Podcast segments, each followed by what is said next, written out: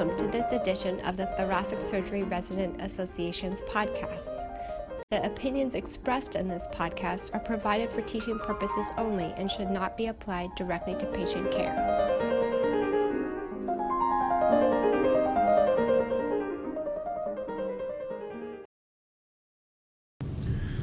Hello, this is Panos Vardas. I'm an integrated cardiothoracic surgery resident at Indiana University, and I'm interviewing Doctor Ken Kesler, Hartwig B. Schumacher Professor of Surgery and Division Chief of Thoracic Surgery at Indiana University in Indianapolis.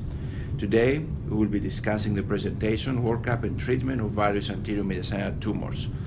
This is obviously a wide-ranging topic, so given the time constraints, I would like to discuss three representative but challenging clinical scenarios. Doctor Kesler, thank you for joining us at the T S R A series of podcasts. Let's start with our case presentation. We have a twenty-five-year-old male who was referred with chest discomfort, shortness of breath for three months, and after visiting his primary care physician, ultimately a C T chest was obtained and revealed an anterior mediastinal mass measuring twelve by ten centimeters. What are your initial thoughts upon hearing this uh, history? Thanks, uh, Panos. We always begin with a basic differential diagnosis of anterior mediastinal masses, the four T's, which is a great mnemonic, but a bit of an oversimplification, with each of the four T's really representing categories under which there are several distinct pathologies. For example, under the category of thymoma, most commonly you have thymoma, but also thymic carcinoma, carcinoid, thymolipoma, and other mesenchymal tumors. Under the category of teratoma, there are three distinct pathologies, including benign teratoma, which is most common, but also malignant seminoma and malignant non-seminoma. When evaluating anterior mediastinal masses, the first thing we teach our residents is to try to narrow down the differential, which can initially be done in many cases simply with ta- uh, patient demographics. For example, in this case, in an otherwise young, healthy male, lymphoma, thymoma, and germ cell tumors are all in the differential.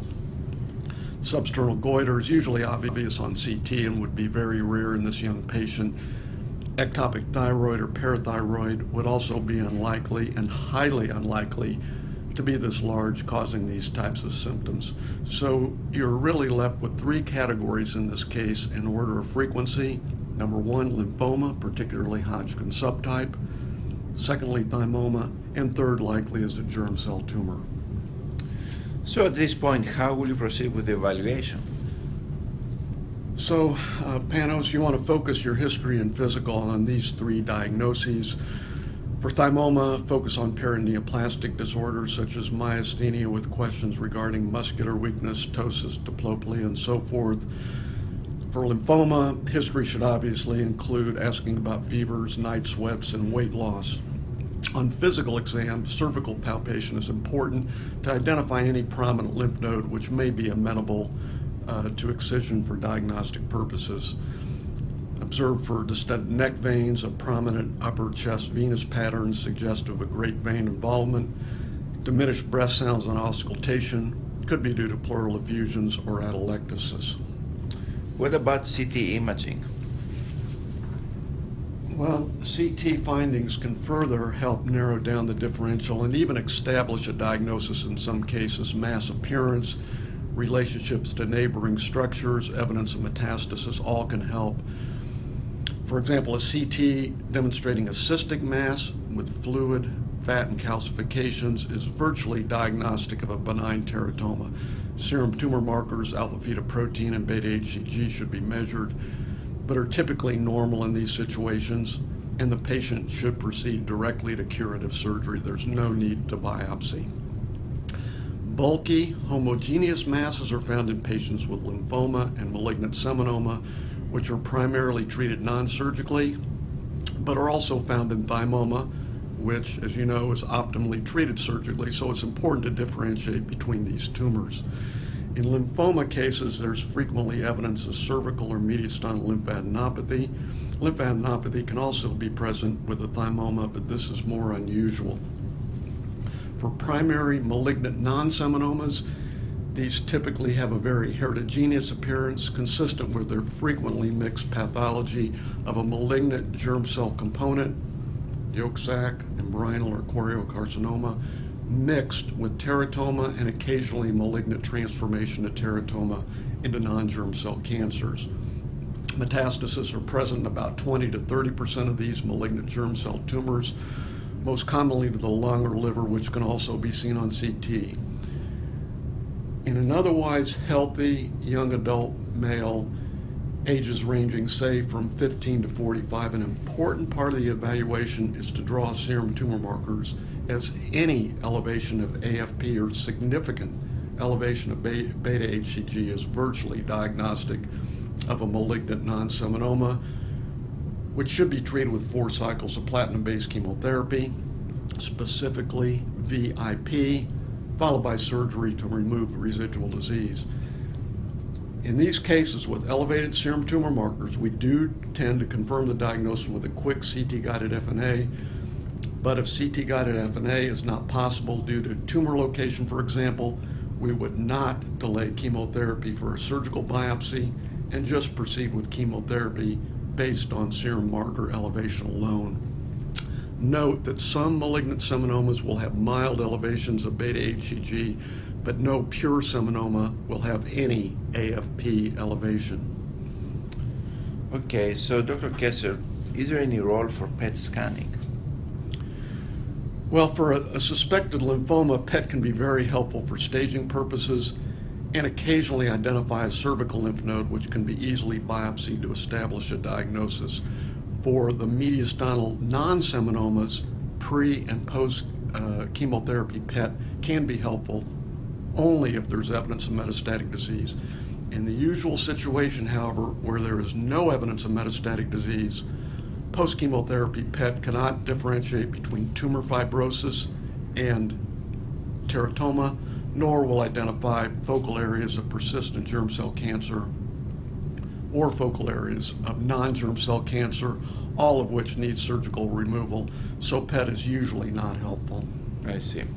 Is there any further workup you would like? If the uh, serum tumor markers are normal and C T findings are not consistent with a benign teratoma, then C T-guided F N A can diagnose a malignant seminoma. And F N A cytology is getting better to differentiate between thymoma and lymphoma, but a C T-guided core biopsy is probably still preferable in these, in these cases. If the diagnosis remains elusive or the tumor can't be accessed via C T guidance for a core biopsy, then surgical biopsy options include Chamberlain procedure or VATS based on tumor location, or even mediastinoscopy if there are suspicious lymph nodes in the paratracheal space.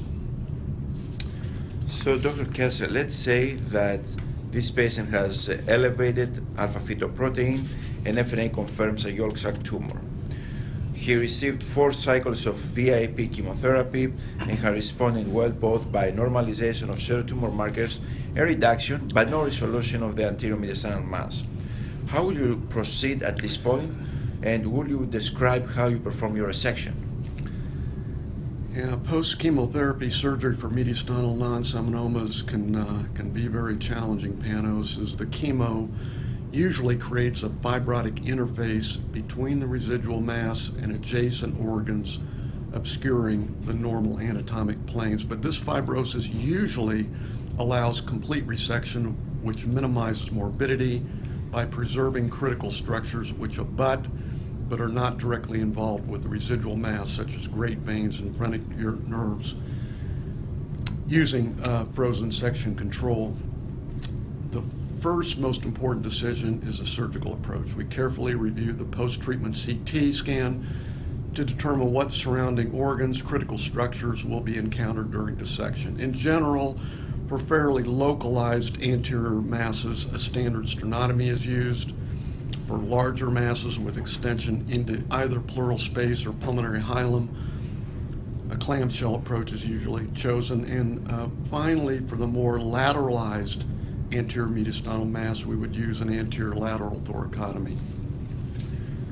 So let's say you encounter a mass which invades the right upper lobe and the central venous structures, or even is abutting the aorta. How will you approach this? We usually take the dissection from easiest to hardest which equates going from superficial to deep. If the right upper lobe only has a small amount of invasion, we would do an en bloc wedge excision using staplers designed for thoracoscopic surgery. However, there's significant lobar involvement or invasion into the right upper lobe hilum, then obviously en bloc lobectomy will be required. The pericardium is directly involved with the majority of these cases in en bloc pericardectomy, leaving a one to two centimeter rim of normal pericardium attached to the residual mass is usually fairly easy with no downside and helps mobilize the residual mass for further dissection. At the end of the procedure, we reconstruct most pericardial defects, usually with thin-walled P T F E patch, unless the defect is, say, less than two to three centimeters or high over the great, um, great vessels. The aorta and great arteries usually can be spared by peeling the mass off these vessels, again with frozen section control. Rarely will aortic or great artery resection reconstruction be needed, but the availability of cardiopulmonary bypass really never hurts in these cases. Finally, S V C resection reconstruction is usually reserved as the last step to minimize clamp time. twenty to thirty minutes of S V C clamp time is generally well tolerated, but longer times can cause neurologic uh, complications. We give a one hundred units of heparin per kilogram prior to clamping, and that's not reversed after uh, uh, clamp removal. In the unusual situation that less than half of the S V C wall circumference is resected, then we simply patch this defect, usually with a piece of autologous pericardium. For the more common situation where complete S V C resection is needed, then there are several options for reconstruction, including autologous spiral saphenous vein, autologous femoral vein, a tube created of bovine pericardium, externally stented P T F E, or our preference for the last three years has been cryopreserved human aortic allografts. If an isolated innominate vein is removed, we usually do not reconstruct as there is typically only temporary and mild arm swelling. But if the innominate, innominate confluence is involved, we just reconstruct one innominate vein, preferably the right, to the S V C as a straight short downward graft as opposed to the left innominate vein, which takes a longer curve route, therefore may be likely to, uh, to thrombose. What about a tumor that involves the phrenic nerve? Well, in, in our experience, about a third of our mediastinal non-seminoma cases require phrenic nerve resection because of frank involvement. And if we have not done a formal pulmonary resection, such as a lobectomy, pneumonectomy, then we tend to do a prophylactic diaphragm plication at the time of surgery. So, Panos, although the residual mass usually at least abuts one of the phrenic nerves, in about two-thirds of these cases, the phrenic nerve can be spared with judicious blunt or scalpel dissection, again, with frozen section control. Doctor Kesler, what? What is the prognosis for these patients? The, uh, the overall cure rates for mediastinal non-seminoma is fifty percent. The prognosis, however, is extremely variable and based on the worst pathology contained in the residual mass. Patients pathologically demonstrating complete tumor necrosis have an excellent eighty to ninety percent long-term survival. However, unfortunately, this is only twenty-five percent of cases. The cure rates for patients pathologically demonstrating teratoma is intermediate, with approximately sixty percent long-term survival, and patients demonstrating frank malignancy in the form of either persistent germ cell tumor or malignant transformation into non-germ cell cancers have low but possible survival, somewhere between twenty and thirty percent. Great. Let's uh, conclude this scenario with one last question. If the serum tumor markers, markers don't return to normal levels, or even raise after four cycles of chemotherapy, will you still offer an operation? Well, this is a, a very difficult and perhaps even controversial situation we uh, encounter from time to time. The first thing we do is obtain a C N S M R I to rule out a sanctuary metastasis. which if present can frequently be successfully treated with radiation and or surgery and does not impact our plans to remove the residual mediastinal mass. If the residual mass is otherwise deemed resectable, we would remove the mass and accept a low but possible cure rate if there's pathologic evidence of persistent germ cell cancer, as would be expected in this scenario. As an alternative, consideration could be given to high-dose chemotherapy with stem cell transplant. However, high-dose chemotherapy alone as salvage therapy only has a ten percent response rate in these tumors. Great. Now let's pass to a different scenario. You have a thirty-eight-year-old woman who presented to her primary care physician with complaints of generalized weakness, blurred vision, and vague chest discomfort. She eventually had a chest C T which identified a one point five by two centimeters anterior mediastinal mass. What is in your differential now? Panos, if the diagnosis of myasthenia can be established, then this mass should be assumed to represent a thymoma until proven otherwise, and we can pretty much dispense with going through the fourteen mnemonic. We would send this patient to our neurology experts to confirm the diagnosis of myasthenia, begin medical management, and help optimize symptoms preoperatively. Keep in mind that although myasthenia is the most common autoimmune disease associated with thymoma, there have been many other associations, including, for example, lupus, thyroiditis, red and white cell aplasias, a combination of hypogammaglobulinemia, and repeated pulmonary infections or the so-called Good syndrome. Will you consider a C T-guided biopsy for this patient? Yeah, this is a fairly small mass, and uh, that would make biopsy difficult, and additionally present the potential anyway for pleural seeding. As most of the thoracic surgery community knows, a recently published randomized study demonstrated a significant benefit for myasthenia patients who underwent complete transsternal thymectomy as compared to patients receiving medical management. So, assuming the patient is an acceptable risk, we would proceed directly to surgery for total thymectomy, removing the mass, all the surrounding thymic tissue, including the cervical horns, Body, body of the thymus, and pericardial fat for both diagnostic and therapeutic purposes. Some surgeons would consider using robotic and VATS approach for this individual, and if so, we need to keep in mind that completeness of thymectomy has been shown to be critical to improve symptoms of myasthenia. We also need to keep in mind that these tumors have a potential for pleural seeding, so removal must be done very carefully. Kesler, let's modify the scenario a little. We have a sixty-five-year-old female with a ten by eight centimeter suspected thymoma, which appears invading the left innominate vein. What is the algorithm of management at this point?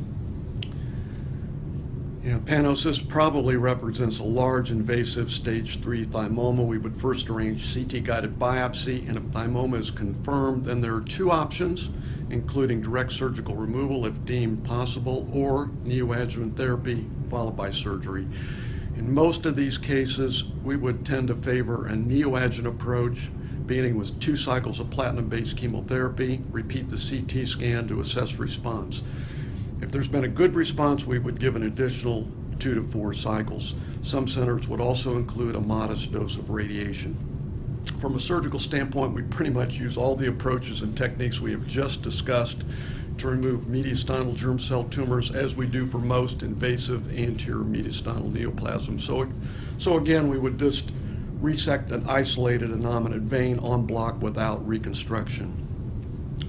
When dealing with phrenic nerves, we should, however, keep in mind that in contrast to germ cell tumors, which in general are not responsive to radiation, that most thymomas are sensitive to radiation. So, for example, in the unusual case that a thymoma involves both phrenic nerves, we might resect the nerve with the greatest amount of involvement and, again, consider prophylactic diaphragm plication and spare the phrenic with less involvement, however marking this area with surgical clips for targeting of postoperative radiation. How about if there is a small pleural lesion present on the C T? We would suspect this represents a so-called droplet metastasis and arrange C T-guided biopsy of the pleural lesion to establish both a diagnosis in a stage of a likely four A thymoma. Treatment is a bit controversial for stage four A thymoma with options of chemotherapy alone, chemotherapy followed by surgery, or surgery alone without great evidence-based recommendations. We need to keep in mind that some of these thymomas, although metastatic, can behave in a very indolent manner and or are very responsive to chemotherapy, particularly for older patients or patients with comorbidities. Having said that, for a good risk patient, we would probably treat this patient similarly to an invasive stage three thymoma we just discussed with neoadjuvant chemotherapy, then consider surgery in the form of mediastinal dissection and pleurectomy. Not infrequently, however, more pleural disease is identified during exploration than an isolated area seen on C T, so this must be kept in mind during resection. For very good risk patients with extensive pleural disease and a large mediastinal mass, we've been performing on-block mediastinal dissection, extrapleural pneumonectomy, through initial sternotomy to mobilize the mass, begin the ex extrapleural dissection, close the sternotomy, place the patient in the lateral decubitus position for a posterior lateral thoracotomy to complete the dissection. Great. Doctor Kesler, thank you very much for your time and for sharing with us your expertise.